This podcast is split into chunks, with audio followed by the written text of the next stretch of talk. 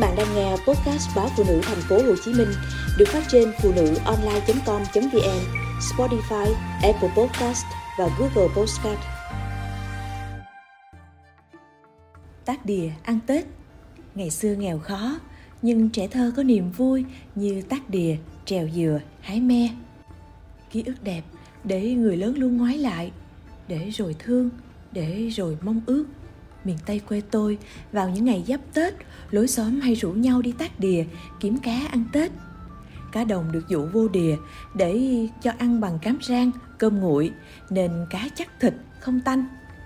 Sáng sớm, bà đặt máy bơm để bơm nước ra. Nước gần cạn, lũ cá lo nhoi trốn. Mấy con cá to thì lủi nhanh xuống bùn. Bà và các chú xách thùng đi bắt trước cá to.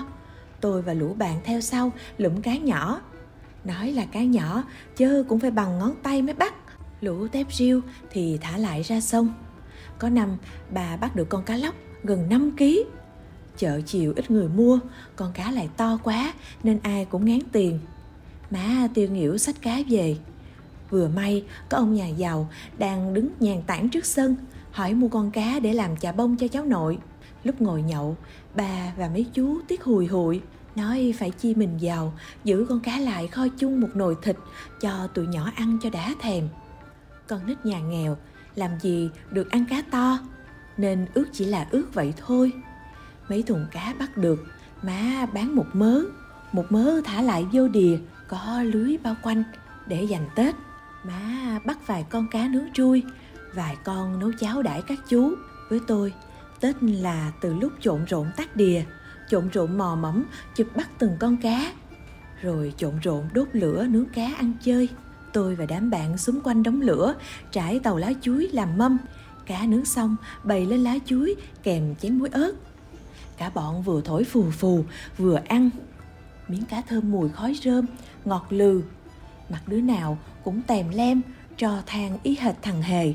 Vậy mà vui ăn no rồi thì được má giao nhiệm vụ sách cá mang biếu lối xóm. Mỗi người vài con cá để dành kho thịt thế nào các dì các mợ cũng khen cá lóc ngon rồi biếu lại cho má hủ dưa cải mứt dừa. Tình làng nghĩa xóm vào dịp cuối năm luôn thơm thảo tròn đầy. Tết nhà có khách bà chỉ cần ra đìa kéo lưới lên là có sẵn cá để má làm cá nướng chui, cá hấp cá chân tương kho nước dừa đãi khách. Tết ở quê tôi chỉ có vậy thôi, đã thấy đủ đầy. Mấy năm sau này, nước lũ không về, nên cá tự nhiên ít dần. Đến Tết, má mua cá nuôi về rồi làm những món y chang. Tuy không ngon bằng cá tác đìa, nhưng miễn cả nhà tụ họp đông đủ là đã thấy vui.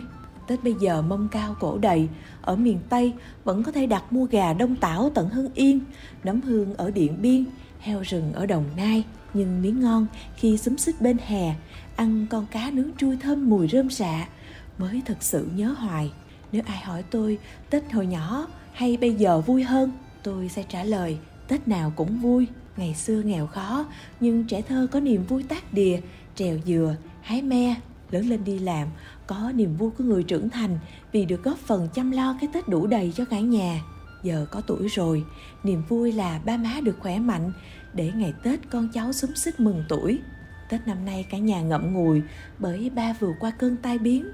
Nhìn lại Tết đủ mặt cả nhà, không thiếu một ai, vậy cũng đủ mừng.